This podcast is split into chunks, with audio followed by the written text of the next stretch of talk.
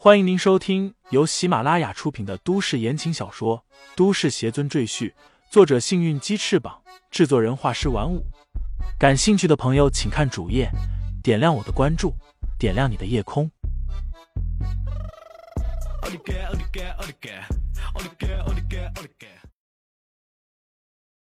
第一百七十五章，这是奇迹下。孩子，你不是说你们去找过剧组的老总吗？你带我去，我帮你们要钱。李承前摸了摸孩子的头，说道：“小男孩道，我妈妈知道地方，我们去医院找她。她现在正在照顾我爸爸呢。”说完，拉着李承前又往附近一家医院跑。来到医院，李承前看见了小男孩的父母，女人一看就是朴实的农村妇女，素面朝天。衣着长相也很普通，男人身体很健壮，皮肤黝黑，应该有些功夫底子，只是一条腿打了厚厚的石膏，被绳子吊起来。看他的表情，应该很痛苦。儿子，这人是谁啊？女人一见小男孩带了一个陌生男人回来，不由得奇怪的问道：“这位叔叔可以帮我们把爸爸的补偿金要回来？”小男孩大声说道。女子苦笑着摇头道：“儿子，妈妈看你是被人骗了。”说罢，不客气的对李承前说道：“我们没有钱，你走吧。”女人以为李承前一定是那种打着替人办事的幌子，到处骗钱的骗子，说是能办事，结果收了钱之后没了下文，甚至连人都找不到了。在现在这个社会，这种事太常见了。李承前淡然道：“我不要钱。”女人还是不相信，她指着自己的丈夫，悲愤的说道：“你看看我家已经变成现在这个样子了，你想骗钱也该找个有钱人去骗，就不要再祸害我们了。”李承前眯起眼睛看了看那男人的断腿，原来小腿粉碎性骨折，以后就算养好了。走路也会一瘸一拐，替身这晚饭肯定是吃不了了。你不相信我？这样吧，我帮你治好你丈夫的腿。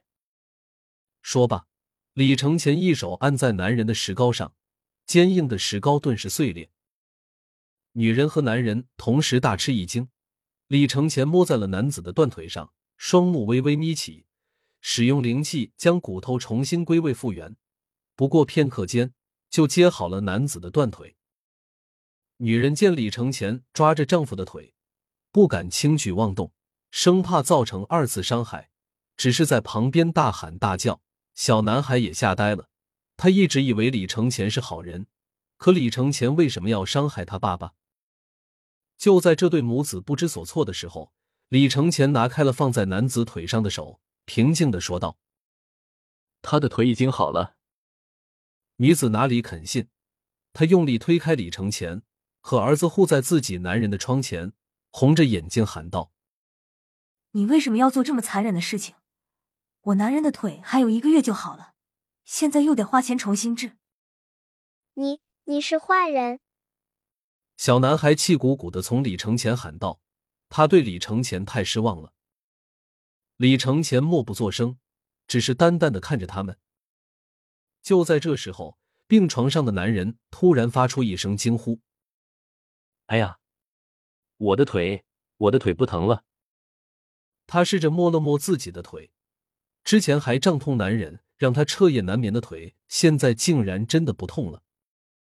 女人和小男孩也难以置信的回头看向男人，男人一脸喜色，自己从床上爬下来，试着在地上行走，竟然和没事人一样。稳稳当当的在病房里走了几个来回，男人越走越自信，越走越开心，最后竟然在屋子里大笑着跑起来。他太开心了，因为他之前已经对这条腿感到绝望，悲观的认为自己日后再也不能像正常人一样走路。可现在他竟然奇迹般的好了，这真的是奇迹啊！铁生，你，你的腿真的好了？女人惊讶的张大了嘴巴，她根本没见过这么神奇的事情，用手摸一摸就把断腿接好了，简直是神仙啊！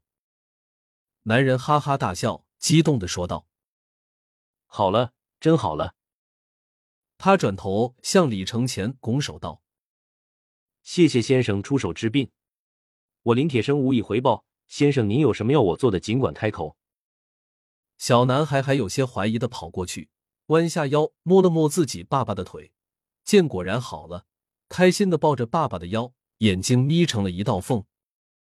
李承前道：“举手之劳而已，不必感谢。”女人有些抱歉的看着李承前道：“刚才我说了很多过分的话，请先生不要生气。”没有关系，你也是护肤心切，我能理解。李承前摆摆手道：“我现在正在寻找一个影视公司的老板，他姓赵，你们可曾听说过这个人？”夫妇俩面面相觑。林铁生道：“我只是个替身，不认识那些大老板。不过我倒是可以为你介绍一个人，就是给我们替身联系工作的工头江叔，他接触的人多，说不定认识。”好，你带我去找他。李承前点点头。林铁生办理了出院手续，为他治过病的医生和护士见他已经可以下地行走，而且还和正常人一样，丝毫看不出断过腿，无不感到惊奇万分。林铁生一家人被李承前叮嘱过不要泄露他的秘密，所以无论是谁来询问，林铁生一家人都守口如瓶。女儿带着儿子先回家了，林铁生独自带着李承前去找工头江叔。江叔住在距离影视城不远的一座小区里。他虽然是工头，其实赚的也是辛苦钱。有些时候剧组拖欠工资，他还得自掏腰包给演员补上，所以他的口碑还是不错的。林铁生敲开了江叔的家门，李承前看见江叔，五十七八岁的年纪，半秃顶，面色和善，穿着一件掉了色的蓝白衬衫，脚上踩着拖鞋。铁生，你你的腿好了？江叔一见门外站着的林铁生，吃了一惊。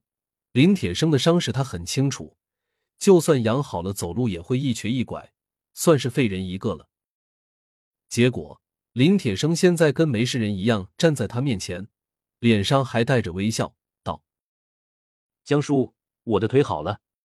嗯，是我家婆娘找的高人给治好的。”他没敢把李承前说出去。